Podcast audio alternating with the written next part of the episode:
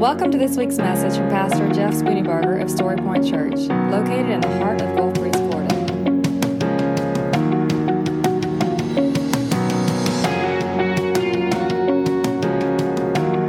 And now, here's Pastor Jeff Spooneybarger with this week's message from Story Point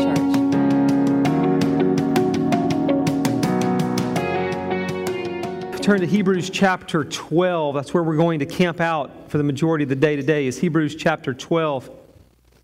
So we've laid this foundation for the last couple of weeks that, that God is holy. The Trinity is holy. God the Father, God the Son, God the Holy Spirit, God the Trinity is holy. And how that is the foundation for our lifestyle, or should be as Christ followers. Everything we do as a Christ follower should be based partially on the fact that God is holy and there's command to us to be holy as well. And we looked last week at the idea of sanctification, and we used an illustration, an example. And I don't know this is biblically accurate. I think it really weighs more heavily on the God side than our side, but I corresponded it to being, or I, I illustrated it to being 50 50. 50% God, 50% my responsibility to walk in holiness and purity. He's given us commands, but the sanctification process is as much on God, if not more so on God, than it is on us. So He commands us to be holy, but He also tells us, You are going to be holy because I've ordained it. I've spoken it. It's part of the work that I do in you and through you. And so we started jumping last week into the application aspect of holiness and how important that is. It's no longer pie in the sky. It's not this idea that God's holy and then everything else we do just pales in comparison. It falls short. No, there is a life application and how we start walking that out every single moment of every single day. And I did my best to sum up all of Hebrews in a few sentences. And this is basically how I summed up all of Hebrews to set up the foundation for Hebrews chapter 12. Hebrews chapter 1 through 10 is the authenticity of who Jesus is, it's all about Jesus.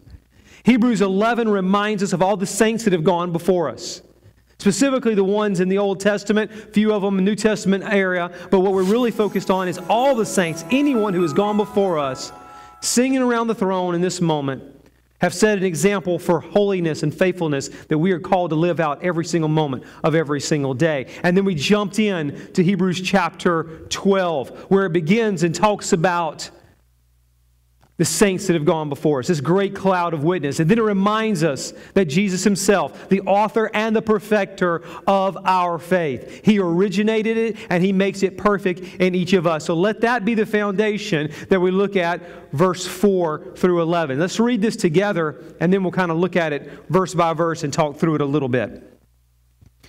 Hebrews 12, verse 4. In your struggle against sin, you have not yet resisted to the point of shedding your blood. And you have forgotten the word of encouragement that addresses you as sons or addresses you as a father would address his children. My son, do not make light of the Lord's discipline, and do not lose heart when he rebukes you. Because the Lord disciplines those he loves, and he punishes everyone he accepts as sons. Endure hardship as discipline. God is treating you as sons. For what son is not disciplined by his father? If you are not disciplined, and everyone goes through discipline, then you are illegitimate children and not true children of God, not true sons. Moreover, we have all had human fathers who disciplined us, and we respected them for it how much more should we submit to the Father of our spirit and live? Our fathers disciplined us for a little while as they thought best. But God disciplines for us for our good, that we may share in His holiness. No discipline seems pleasant at the time, but painful. Later on, however, it produces a harvest of righteousness and peace for those who have been trained by it. So let's take a moment and pause and think about discipline for a moment. Because in our culture, in our world, we correlate equally discipline and punishment. And even in the scripture, we just read the word punish is used. We're going to substitute that word uh, in a little while with an Aramaic word that, that means the same thing, just to kind of give a different perspective. But what I want us to focus on is discipline does not always equate to punishment, although our perspective of reading this scripture is punishment based. And it should not be so. But you see, we wear lenses as we study Scripture and as we read Scripture. The lenses of the way that I was raised, the lens of our culture so, our perspective, our lens, our understanding as we read the scripture sometimes gives us a misunderstanding of the point of view that's being written here. And so, I want us, as we read this scripture, as we study this scripture, to read it from the idea of a God that loves us, as a daddy that loves us, a father that loves us, and disciplines us as children.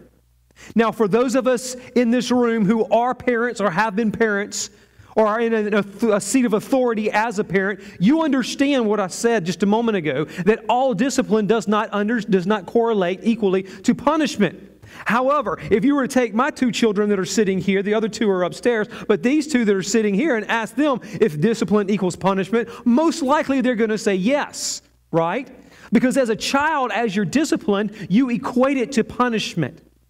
But punishment really is not the same as dis- discipline always. Punishment, we think about the wrath, we think about the belt, we think about the switch, we think about the spanking, things of that nature. But is not punishment also timeout? Children do not enjoy timeout. My three year old today, Anna Faye turned three years old today, her, as I stick her nose in the corner as punishment, she's bawling her eyes out. She is screaming and crying, No Mokona, no Mokona. And I said, Yes, ma'am, your nose is in the corner because you've been a bad girl. You made a bad choice. This is what happened. No Mokona, no Mokona. Yes, ma'am. So in that moment, although she wants no Mokona, I understand that the discipline that she's receiving, although it is not punishment the way that I view punishment, as a spanking or, or something that, that inflicts physical pain, it's still a form of discipline. I think God does the same thing to us sometimes. I think sometimes when I lose my temper or I have my own little pity party, God puts me in the corner sometimes and says, Corner time for you. And I cry out and say, I don't want the Kona no more. No more Kona, God. No more Kona. And I cry out to God that way, and He in his gentleness and in his love, says, You need the corner for a little while. You need some time out time so that you can compose yourself, so that you can think, so that you can reflect on the bad choices that you just made. Now, I'm also not saying that all discipline is either the corner or either it's the belt. I'm not saying that, but I want us to understand that when we view this term in Scripture, when we talk about discipline, we're not only talking about punishment, but we're also talking about the different ways that God disciplines us based on where we're at in our lives. Now, this section opens up, verse 4, within your struggle against sin. Let's pause there for just a moment. And I want to ask some tough questions, some pointed questions. I want this time right now to be a conversation eyeball to eyeball and kneecap to kneecap and ask some tough questions. Number one, do you struggle against sin?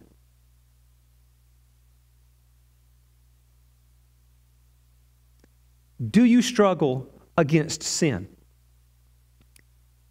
Let's focus on that for just a moment because the author is not insinuating that you're living a lifestyle of sin, that I'm, I'm caught up in an addiction, and because of that addiction, I'm living day in and day out, moment by moment, in this addiction, and I'm living a sinful lifestyle. That's not what we're talking about here. Remember who the book is being written to. Remember the foundation of the first 11 chapters plus the first three verses of chapter 12. And you're going to see here, he's not talking to somebody who is actively living in defiant, disobedient sin. He's talking to you and he's talking to me who are struggling against the sinful nature of this world. I hope that you are struggling against the sinful nature of this world and not compromising and giving in to the sinful nature of this world. Because if you give in and you fall into a destructive lifestyle of living like the world, not being in the world, but of not being of the world, but being in the world, as the scripture says, if we're not following in that category, then we're living in outright defiance and disobedience against God. Do you struggle against a sinful nature, a sinful world? And I hope the answer is yes. It's a battle, it's a struggle, it's something I have to fight against every single day. I live in a house with a wife and four kids. I have a tendency to lose my temper. And I have to, in that moment, choose to take that captive, or I've, I've lost the battle against that sinful nature. You see what I'm saying here? As Christ followers, our hearts and our desires should be to live a holy, perfect, sinless life. But it's a battle. And when I lose that moment of battle in my own heart and life, I confess it as sin. I give it to God and I try at that moment on to walk in holiness and purity again. It is a struggle. Do you battle a sinful nature? Are you at war with the sinful nature that is constantly bombarding you through media, through entertainment, through friends, through family, through work, through life. In your struggle against sin, he says, you have not yet resisted to the point of shedding your blood. Let me ask a few more pointed questions at this point because no one here that I'm aware of has been martyred for their faith or has bled because of their struggle against sin. Let me ask you a few questions here. Why do we wait until we hit rock bottom to admit things need to change? Why? That's not biblical. There's not a biblical foundation that we wait until we hit rock bottom and then I'm laying on my back, I can't move, and my only direction's up, and now I can focus on God. Why do we choose? It's a choice that we make. Every single one of us. If, we, if this affects us, if this is speaking to us directly, why do we wait till we hit rock bottom to decide I need to change? Things need to change in my heart, in my life, in my family's life, in my work life, in my social life, whatever that happens to be. Why do we wait that long? If I'm truly cleansed, if I'm truly seeking to be cleansed, seeking holiness, seeking purity, as I'm asking these hard questions and the Holy Spirit of God revealing them to me, I should never hit rock bottom as a Christ follower, ever. And yet we see that as an epidemic inside of our very churches. That because of our lack of pursuit of holiness, our lack of pursuit of being intentional in our relationship with God, we see brokenness all throughout our congregation, in our marriages, in our addictions, in our lives, everywhere. Here's another tough eyeball to eyeball, kneecap to kneecap question Why can everyone else see the problem, but we seem to be blind to it? Why is it that every single person, everybody else sees the issues in my life, but I, I don't acknowledge them? I don't see them. It's like I'm walking around with a big bullseye, a big red shirt on, in a big white room of, of white shirts everywhere. I'm the only one that sticks out, but I can't acknowledge that I'm any different. How absurd that is. We pretend like we're colorblind and we don't see it. Is that because of the lack of the pursuit of holiness? Is that because of my lack of asking God to cleanse me, to purify me, to make me holy, to be in tune with Him, to be like Him, to have more of His Spirit dwelling within me? See, these aren't easy questions. This is a hard section. This really is. I have one more candid question to ask you. Why are we satisfied with mediocrity, indifference, and an apathetic lifestyle? Well, we know that we are as a culture, but why does that affect us as Christ followers? Why are we as Christ followers setting an example for the next generation of mediocrity? It's okay. It's okay, it's just the way life is. I'm indifferent. Well, you know, it doesn't really matter. How have we, as Christ followers, allowed the apathetic spirit to influence us? How has it become so rampant in our churches? Why do we live that type of lifestyle of indifference, the I don't care attitude? Wow, that's hard. Why? Because we're called to battle against sin. We're called to stand and make a difference. We're, we're called to look different than the rest of the world, to be in the world but not of the world. Yet we look more like we're in the world and look like the world. It's, it's scary. And so, of course, there's a need for discipline. If I claim Christ as my Lord and Savior and I pursue Him with holiness and purity, yet I'm living a mediocre life, a lifestyle of indifference, an apathetic lifestyle, an I don't care type lifestyle, of course I need to be disciplined. Of course I need God to shake me and rattle me and roll me.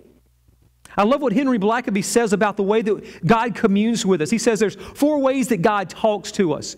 One's through the, our, our, Bible study and reading godly material. Another is by our church services and our gatherings. Another is in our prayer life. But if we don't do those things and we don't live life together and we're not focused on those, the only option is that fourth option, which is our circumstances. And I can tell you from my personal experience, and this is my wisdom to those, those out there not to do this, don't wait till you hit rock bottom and have God shake you so hard to shake you back into reality, to shake you to get your attention. He does that because He loves us. But if I'm actively pursuing a lifestyle of holiness, if I'm actively pursuing more of God in my heart and my life, if He's the passion for which I rise in the morning, in the ups and the downs, He's going to be the one that encourages me. Look at verse 5. And you have forgotten the word of encouragement that addresses you as children of the king. Now, I love this word here, encourage. And I wondered as I looked at that scripture how often in other translations that word encourage is actually said. Because if you were to take these next two verses, the rest of five and the verse six, these are your live and share verse of the week, the encouraging words on the inside of your bulletin that you looked at and said, wow, discipline, correction. I want to memorize these scriptures. Yes. Can't wait to think about that all day tomorrow. Yes. If that doesn't stir, your, stir you on the inside, as it doesn't stir me on the inside, it's because I look at those verses out of the context of what's being written. And if I look at take those verses and I don't see that just before it, he uses the word encouraging words, what's encouraging about these words? Look at those next few words and you say, that's not encouraging. That's not a feel good message. That's not a wake me up in the morning and I feel the love embracing warmth of God type of scripture. No, it's the hell's fire and brimstone type of message that it seems to portray. So, why on earth would he say that these are encouraging words? So, I looked at several other translations and I only found one translation. I only looked up a, a number of them. But I only found one translation that had it common, come across as a negative context. Everything else that I found, it was a positive point of view pointing toward these next few verses. How can it be positive? How on earth can they, these next words be positive? You heard me read them a minute ago. You've probably already looked out of my head. How can this be positive? Discipline, punishment, correction. How is that positive? It's based on the heartbeat of the one that's giving it.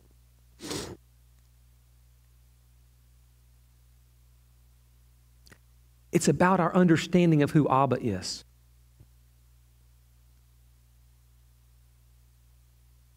Because if I have a point of view based on my relationship with my earthly father that is not healthy, unintentionally, that's the way I view my father in heaven. That's what was taught. That's all that I know. We've had that conversation in here before about the Abba struggle. This is an Abba struggle issue right here. This is an Abba struggle type of verse if I look at these next few words from a negative point of view, if I look at these next few words as not encouraging, as not counsel, as not positive, but I look at them as negative, then I'm viewing the God that sits on the throne as the king, but not my daddy, not my Abba, not my dada. And if I don't view him that way, then I'm viewing him as the king with the power and the lightning bolt, waiting for me to trip up and fall so that he can get on to me. But that is not the point of view that's being written here. So we have to wrestle with this a little bit. So let me read the rest of 5 and 6 again, just so we're on the same page. My son, do not make light of the Lord's discipline and do not lose heart when he rebukes you, because the Lord disciplines those he loves and he punishes everyone he accepts as a son. Ugh, that still sounds negative. That still sounds hard. What do I do with that? Let me read that one more time, but I want to read it from a different translation. I want to read it to you from the Passion Translation. Listen to these words My child, do not underestimate the value of the discipline and training of the Lord God, or get depressed when He has corrected you. For the Lord's training of your life is the evidence of His faithful love. And when He draws you to Himself, it proves you are His delightful child. How beautiful that is. Now, I heard that from a different lens. I heard that from a daddy who loves me, from a daddy who has my best interest in mind, a daddy who does embrace me with a warm hug in the morning. Yet when I make a mistake, he corrects me. And sometimes it's a harsher correction and sometimes it's a lighter correction based on the need of the correcting in that moment. But I feel the love, I feel the heartbeat, I feel the encouragement that's there. Now, if you're in the middle of struggling with Abba, this hurts and this doesn't resonate with you. It may not resonate with you, and it's hard to grasp and understand. If you're currently, as a young person, living in a, in a hostile environment in your home, this makes no sense to you. It's hard to grasp this. If you've been on your own for 20 years and you've never been able to put behind the things of the past, never been able to forgive dad for the abuse, for the harsh words, for the mean actions that were taken against you, this is still hard to grasp and understand. But somehow in this moment, Holy Spirit of God fall fresh so that you can feel and hear and understand and sense the presence of God speaking over you these words in love. I'm correcting you because I love you and I want you to be holy like I'm holy. I'm disciplining you because I love you and I want you to be holy as I am holy. I'm correcting you because I love you and I want you to walk in holiness and purity the way that I walk in holiness and purity. I want you to be like me. I want you to look like me. And because of that, we have to tweak some things that are going on in your life. Because of that, we need to radically change some things that may be going on in your heart, in your life. But it's because I love you. I love you so much that I will discipline you. How much love would I show you, says the Father, if I let you do anything you ever wanted and I never stopped you to correct you? But we don't want to hear that. Why? Because our world, our culture has taught us and told us do whatever you want. Whatever feels good, it's okay. Whatever feeds that need, it's okay. Whatever stimulates the mind, it's okay. Whatever physically attracts you, it's okay. But that's a lie from the evil one, deceiving us, drawing us away from God instead of drawing us close to Him. And so we, st- we choose to rebel so many times instead of seeking this holiness and purity. I love what it said right there in verse 5 or get depressed when He has corrected you. You ever gotten depressed when God corrected you? I have. God, why am I going through this again? I just went through this last week. I thought I learned my lesson. We get depressed because of the correction of God, and we think God doesn't love us, and, and we're blaming God for these things that are happening in our heart and our life, and it's for our own good. We just don't want to see it. In the original language, in the Aramaic, this same phrase can be translated as this Don't let your soul tremble with dread when your loyalty strays from Him. Why? Because it's a battle. And whatever is in the center of our circle of life is the most important thing to us. And if God is not in the center of the circle of our life, then our loyalty has strayed to be loyal to something else. Anything other than God the Father, Son, Holy Spirit is idolatry, and He hates idolatry. He can't stand it. It's the number one command that He gave. Focus on God as the center of the circle. But when our loyalty strays, when something else replaces God in the center of our circle of life, He's going to let us know, especially if we're looking in that spiritual mirror day in and day out and asking God, reveal to me what's in you or what's in me that's not of you. Show me, God, what's in me that's not of you. I want to walk in holiness. I want to walk in purity, and I'm struggling right now. I'm hurting. I'm trying to figure this out. And He'll show you. Look what it says in verse 6 because the Lord disciplines those he loves. Now, two things. That word discipline can also be translated as sanctify. Remember, we talked about sanctification last week, and I mentioned it earlier here just a moment ago. Sanctification. He disciplines or he sanctifies those that he loves. Think about that. Sanctification means to be set apart, it means to be made holy to be made holy. God loves us. He makes holy those whom He loves, which is us. And so, as we pursue after Him, our part of it, He purifies us and makes us holy. His part of it. Part of the sanctification process, part of the sanctifying process, part of the setting apart, part of making us holy is to cleanse us, is to purify us. That is done through a discipline. Purification is not painless, my friends. I can vouch for that. Purification is not painless. We're covered in gunk and muck.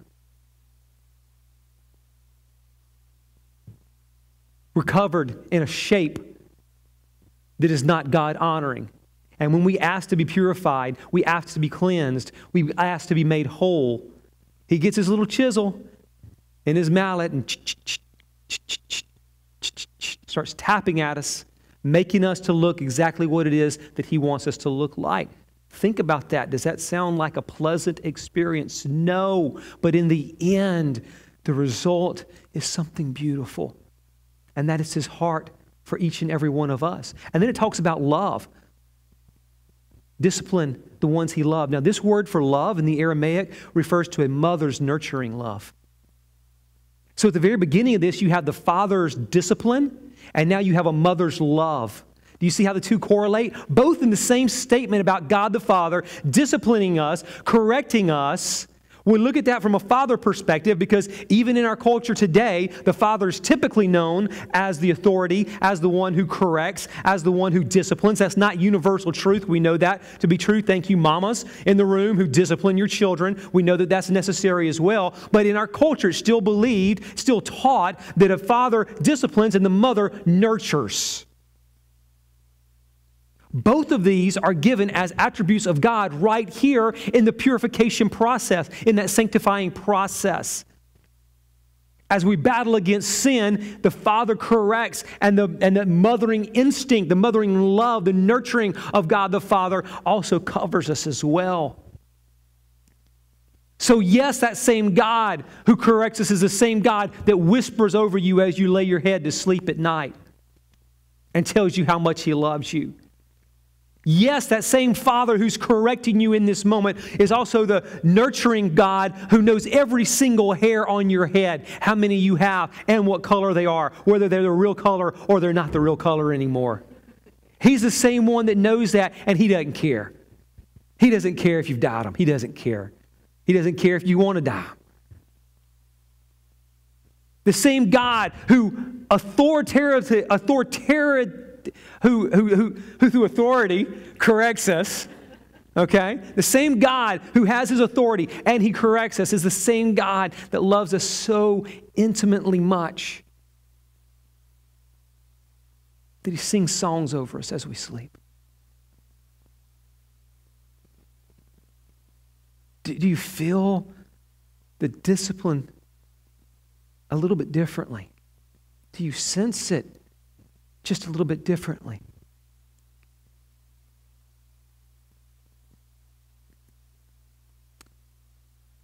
Verse 7 endure hardship as discipline.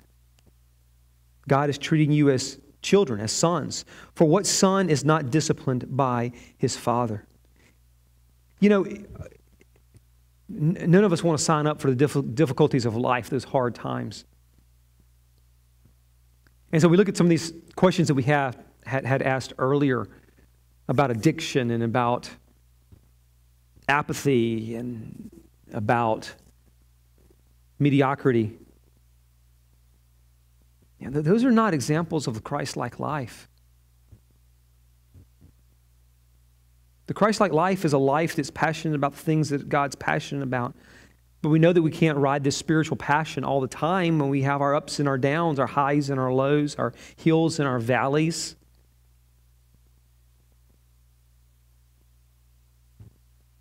But what's the point? The point is so that we draw closer to God. The point is that we make a difference in this world. You know, every single one of us here in this room, it's not just the teenagers, are called to change the world for the cause of Christ. Every single one of us in this room are called to change the world, to be world changers. And world changers does not mean that I travel to the other side of the world because guess what? On the other side of the world, guess where we are? On the other side of the world. So, our other side of the world may not be their other side of the world, but where you are called every single day, you're called to change the world for the cause of Christ. How can I do that when I'm living in defiance? How can I do that when I'm not living in holiness? How can I do that when I'm not passionately pursuing Christ? This world, this, this culture has so contaminated us. This world and this culture has so contaminated us. these are the things that we're passionate about devices. And these are the things that we're passionate about a microphone so other people hear my voice. And these are the things that we're passionate about music and the arts. And these are the things that we're passionate about the lights and the stages and the, and the media and the buildings and the walls and the carpet and the air conditioner and the, and the cars. And the majority of our time, we're focused on things that do not point us to God. Why is that? Because the culture has so influenced us that we're not fighting in that moment against the sin nature. Now, do not misunderstand me. There is absolutely nothing, cancel, Nothing wrong with this. And there's nothing wrong with that. And there's nothing wrong with that. And there's nothing wrong with any of the things that I mentioned. Nothing wrong with it. But when that becomes the center of our circle of life, that's when the problem begins. See, I struggle with something that a lot of people don't struggle with. You wouldn't know it about me probably from the outside looking in because I'm a happy go lucky kind of guy, but I, I struggle with fun. I have a very hard time having fun. I really do. Things that majority of people find fun and lighthearted, I, I really struggle with. I, because the message that I'm preaching today is so serious that I have a hard time differentiating this from the rest of life. And what I mean by that is that if I'm not careful, there should be no fun. If I'm not careful, then everything has to be serious. It has to be right here, right now, and everything's a life or death type of thing. And I have to guard against that. The flip side of that coin is everything's fun and everything's lackadaisical. And everything is about enjoying life. And neither one of those are healthy. My perspective, the, the way that I'm wired, the way I've, I, I, would say, not the way I'm wired, that's, not, that's giving blame to God for that. The, the, the way that I have lived my life and I've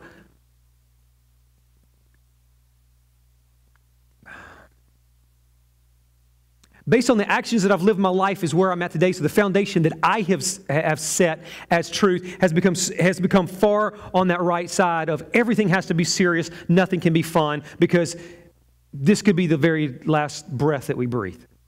So that's too far of the extreme. The other side, though, is an extreme as well. And God just wants us in that beautiful wide middle of life is fun and is supposed to be enjoyed. But let's take serious about the things that need to be taken serious. And life is a battle. But where's the battle? According to Paul, the battle's not here, even though this is where we spend the majority of our time fighting people with our words, with our actions, with the way that we live our life. But the battle is not here. According to Paul, through the Holy Spirit's inspiration, the battle is in the heavenlies, it's in this spiritual realm. So that's where the battle is. But beyond that, Paul says that the armor that we wear is not armor to fight here. The gear, the stuff that we prepare and wear into battle is for battling here as well. And yet, this is where we spend so much of our time. I'm angry at this person about that, or I'm frustrated with this situation, or, or the government did this, or this person said that. And we, we, we, we lay all this mess out here, and that's not really the, the truth of where the battle is. The battle's in the heavenlies. So, if the battle's in the heavenlies, and the armor, the gear, the warfare, the equipment that God's given me is for battling in the heavenlies, that's where I need to spend the majority of my time battling. Wouldn't you agree? And where I'm not, then I need the Holy Spirit through God's work to clarify and cleanse me and purify me and make me ready for battle.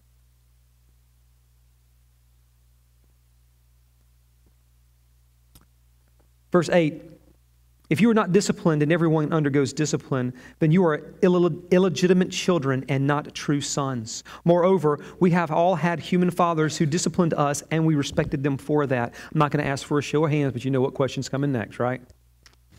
How many people say, I respected my father for the discipline that I got? Or how many people would say, I don't agree with that statement because I did not or do not respect my father for the discipline that I received?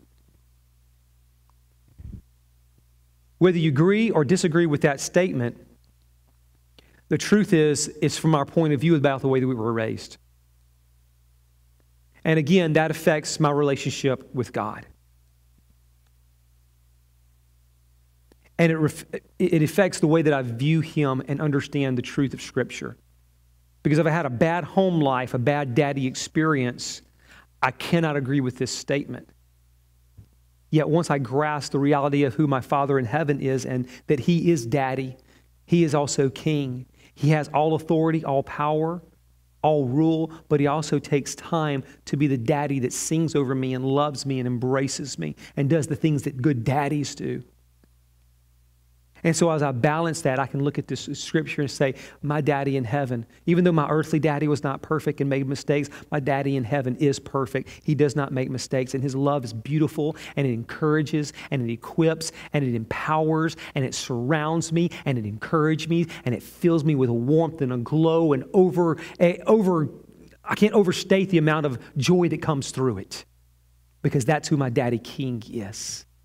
And so, when he disciplines, I look back and I like, wow, that was hard, but wow, that was good.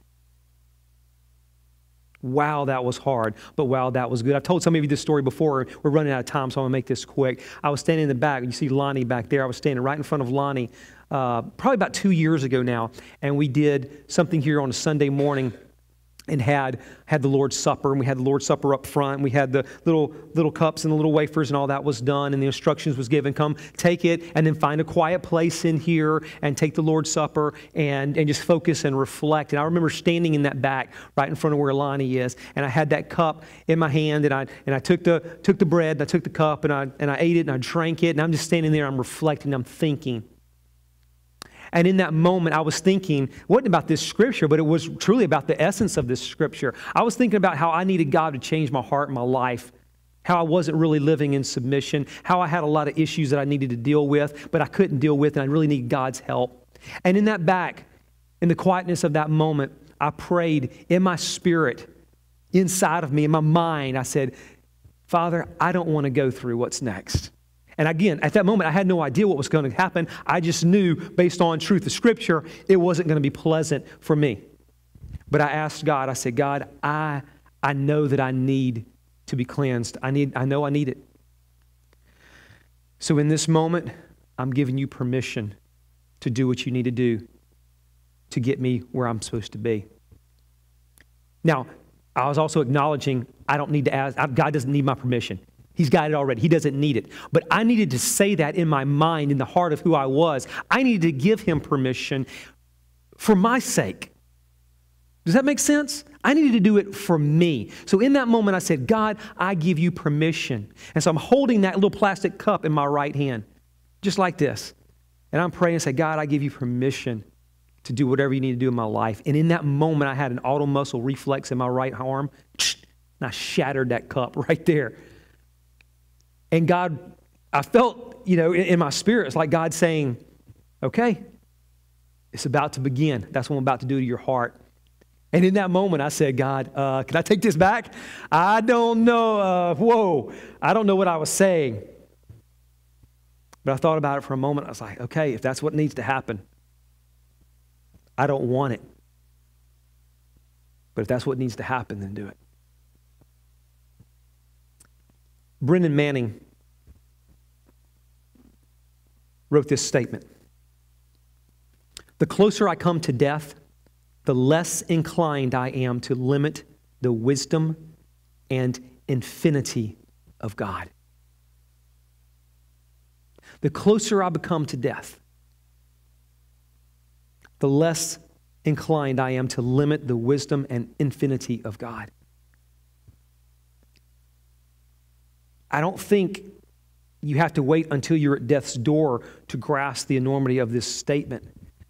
I would encourage young people in this room to start wrestling, grasp this statement. In our finite minds, we limit the wisdom of God, the enormity of God, the power of God, the strength of God, the omnipotence of God, the understanding of God. We do. Now, we may not acknowledge that as truth, but the way that we live our lives dictates that. It shows it, it's evidence. We limit the wisdom and the infinity of God. And yet, if I can come to a point in my life where I look up to heaven and I acknowledge before my Father that I have a finite mind and I cannot and will not ever understand the infinite things of God, that's a starting point. But don't start, don't stop trying. Don't stop trying to understand. Don't stop praying for wisdom and understanding. We're given examples all through Scripture of the, of the calling to do that. But at the end of the night, as you lay your head on that pillow, and just before you close your eyes, if you can, in the essence of who you are, cry out to God and say, God, this stinks right now. This stuff that I'm going through my life, it's hard, and I don't want to go through this. This pain that I'm watching my children go through, it stinks. This problem in my, in my personal life, in my, in my marriage, in my relationships with, with my family, it's hard right now and it stinks and it's not right.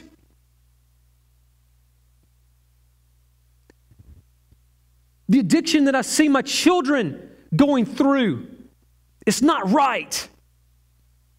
And I set a better example for them than that. And yet they're still doing it. It's not right. But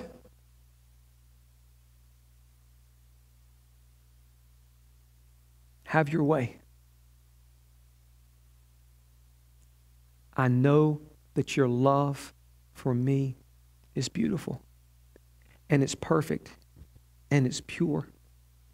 And I also acknowledge that my mind is finite and I cannot understand the infinite things of God. So give me more faith in this moment to trust you. Give me more perseverance to be able to walk through this one more day. Give me the more strength, be able to have that conversation, or just the strength to be able to stand up because I'm physically exhausted dealing with the pressures of this life. But I trust you, and I don't understand. And I'm not pretending to understand. And I'm not sugarcoating it. But I trust you. If that's the place that we can get to, God loves that authenticity. He loves that prayer. He loves that heartbeat. Here's how I want to end today. two things. One, I want to read Proverbs chapter 3 to you. Just the first few chap- first few verses. Because I think this ties in really with our message today. And then I want to give you something to try at home. Proverbs chapter 3 My son, do not forget my teaching, but keep my commands in your heart, for they will prolong your life many years and bring you prosperity. Let love and faithfulness never leave you. Bind them around your neck, write them on the tablet of your heart. Then you will win favor and a good name in the sight of God and man. Trust in the Lord with all of your heart and lean not on your own understanding. In all your ways, acknowledge Him, and He will make your path straight. Do not be wise in your own eyes. Fear the Lord and shun evil.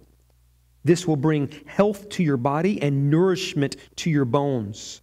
Honor the Lord with your wealth, with the first fruits of all your crops. Then your barns will be overfilled to overflowing, and your vats and your vats will brim over with new wine. My son, do not despise the Lord's discipline and do not resent his rebuke, because the Lord disciplines those he loves. As a father, the son he delights in. Blessed is the man who finds wisdom, the man who gains understanding, for she is more profitable than silver and yields better returns than gold. She is more precious than rubies. Nothing you desire can compare with her. Long life is in her right hand, and in her left hand are riches and honor. Her, her ways are pleasant ways, and all her paths are peace. She is a tree of life to those who embrace her. Those who lay hold of her will be blessed. That's life application. What do you do with this? You start looking at these verses and you live it out. So you may ask the question where do I begin today? Here's your assignment for the next week. Over the course of the next week, I just want you to focus on one thing. Do more than this if you want to, but simply every day, at some point throughout the day, find a place to be by yourself for just a couple of minutes. I know it's hard with children in the house, but find a place to be quiet for just a few minutes. And I just want you to sit in a chair, take your palms, put them in your lap, or if you're standing, just to hold them up like this. I just want you to pray these simple words Abba, I belong to you. Abba, I belong to you. Abba, I belong to you. You can easily do that over two or three minutes. Don't say it so fast that it just becomes words, but think about it every single moment that you're saying it. Call him who he is, Abba. Cry out that you belong to him. And I would encourage you to do this if people around you don't think that you're crazy. Say it out loud. There's something unique, and I, I don't know scientifically how this works or why this works, but there's something unique about allowing your vocal cords to speak truth and then your eardrums to actually hear them. I don't know how it works. I don't know why it works that way. But there's something unique about proclaiming truth over your life, speaking truth over your life, and for you to take two or three minutes, if you can't do anything else, in a prayer life, simply take two or three minutes and cry out. Even if you don't believe it, even if you don't believe it, try it for one week and see if anything changes inside. Abba, I belong to you. We're going to pray and Just cry out to God and ask for more. I know this is a hard lesson, guys. And as we look at Hebrews 12 and 13 over the, over the next few weeks, it's not all about doom and gloom. It's not all about discipline and wrath and punishment and things of that nature. But again, if we have the right perception through the right lens, we can understand that this is God's gift to us. It's His way of making us holy. It's His way of purifying us. It's His way of refining us because He's the great refiner.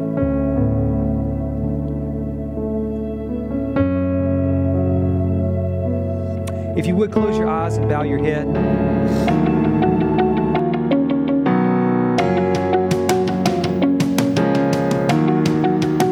Thank you for listening. You can find out more about Storefront Church at